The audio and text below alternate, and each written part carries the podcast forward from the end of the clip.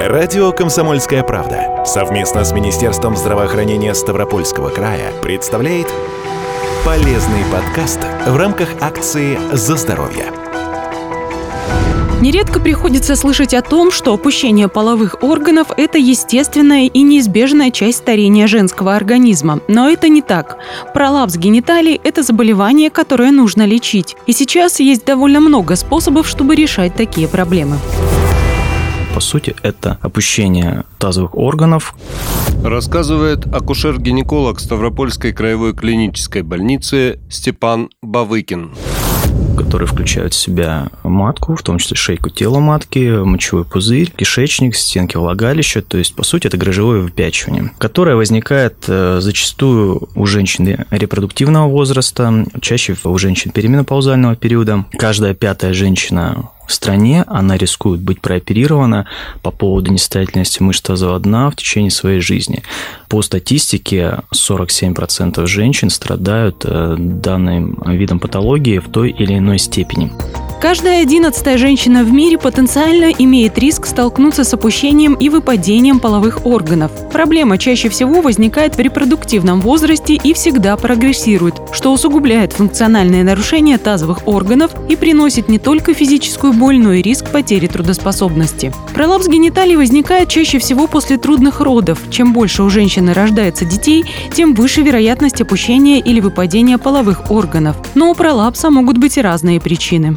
По сути, это опущение тазовых органов, которые включают в себя матку, в том числе шейку тела матки, мочевой пузырь, кишечник, стенки влагалища. То есть, по сути, это грыжевое выпячивание, которое возникает э, зачастую у женщин репродуктивного возраста, чаще у женщин переменопаузального периода. Каждая пятая женщина стране, она рискует быть прооперирована по поводу несостоятельности мышц тазового дна в течение своей жизни.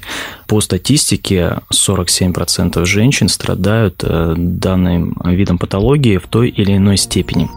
Портрет женщины с пролапсом выглядит примерно так. В среднем ей от 45 до 55 лет. Она родила нескольких детей, ранее могла перенести операции на тазовом дне, занимается тяжелым физическим трудом. И отдельную роль здесь играет наследственность. У женщин с заболеваниями соединительной ткани и дисплазиями риск возникновения заболевания повышается. Но такой портрет больной – это очень усредненная картинка. Все случаи индивидуальны, да и возраст далеко не всегда показатель данная патология молодеет, она выявляется у женщин и в 30 лет. Мы с этим часто сталкиваемся в краевой больнице. Но связано это, во-первых, с гипердиагностикой, то есть мы действительно стали выявлять чаще это заболевание. Ну и во-вторых, женщины начали более прислушиваться к своему организму. То есть симптоматика у данного заболевания разная. Не всегда нужно обращаться к доктору, когда уже имеются критические жалобы на опущение стенок влагалищного, падение внутренних органов. Сейчас женщины уже обращаются к гинекологу, когда имеются имеются нарушения сексуальной функции, имеется нарушение мочеиспускания, какие-то легкие нарушения со стороны стула. В первую очередь обращаются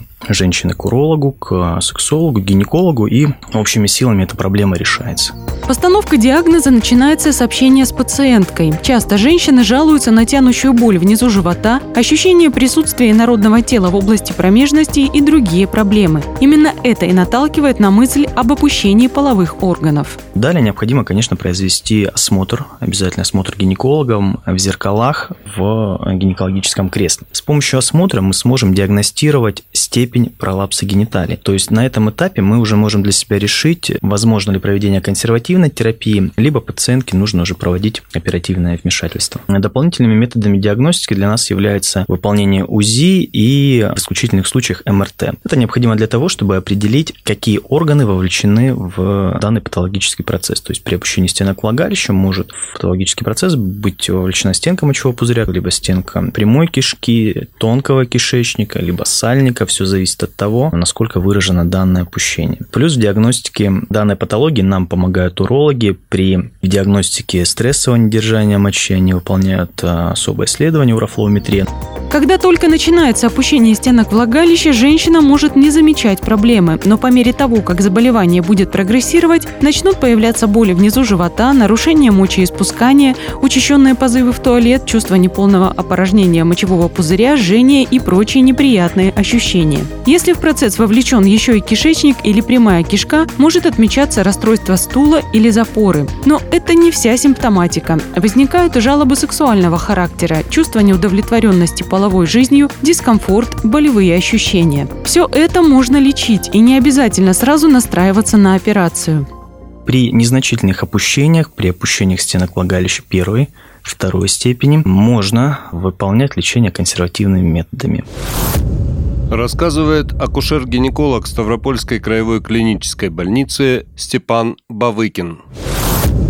Если раньше профилактика заключалась в использовании упражнения Кегеля, вот оно многим известным, то есть напряжение мышц тазового дна, периодическое, систематическое, которое укрепляет мышцы тазового дна и поддерживает, собственно, тазовые органы, то сейчас существует ряд физиотерапевтических процедур, которые могут также усиливать иннервацию внутренних органов, поддерживающий, фиксирующий аппарат матки, тазовых органов, который будет укреплять, собственно, тазовое дно. Эти аппараты активно внедряются в нашу практику. Учитывая то, что женщины репродуктивного возраста начали интересоваться этой проблемы. Их в первую очередь интересует решение вопроса консервативным доступом плюс. Ну, в любом случае, консервативное лечение, оно имеет минимальные риски, практически не имеет рисков перед оперативным. Возможности лечения зависят от вида и степени пролапса, сопутствующих заболеваний, возраста и образа жизни больной. Консервативное лечение не всегда подходит пациентке, поэтому в некоторых случаях выходом будет операция. Чаще всего сейчас прибегают к малоинвазивным вмешательствам.